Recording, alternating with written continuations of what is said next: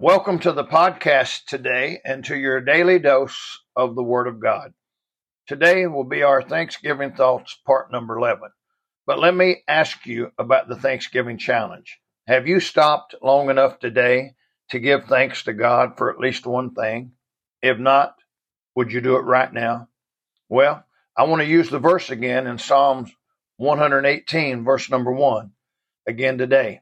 It says, Oh, give thanks unto the Lord for he is good, because his mercy endureth forever. Today I want to continue to discuss about how having an attitude of thanksgiving can change your life. And I want to use today this thought having an attitude of gratitude can enhance your relationships. Yes, it can definitely make your relationships better.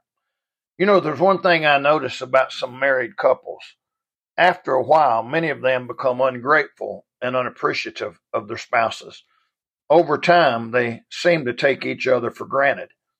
It seems the more familiar they become, the less thankful they are for each other.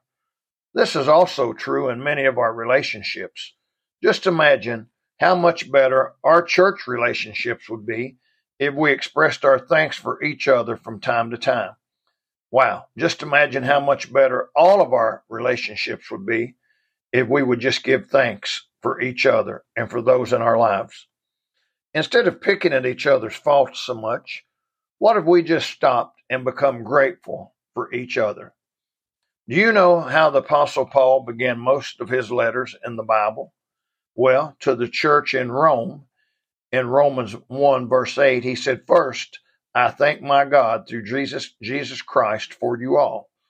To the church in Corinth, he wrote, in 1 Corinthians 1 4. I thank my God always on your behalf. To the church in Ephesus, he wrote in, in Ephesians 1.16, Cease not to give thanks for you, making mention of you in my prayers. To the church in Philippi, he wrote in Philippians 1 3, I thank my God upon every remembrance of you. And to the church in Colossae, he wrote in Colossians 1, verse number 3, we give thanks to God and the Father of our Lord Jesus Christ, praying always for you. Did you notice how Paul opened those letters by giving thanks for those people?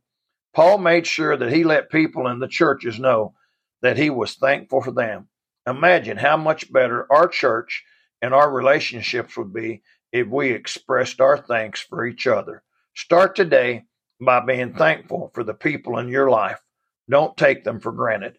May God bless you today.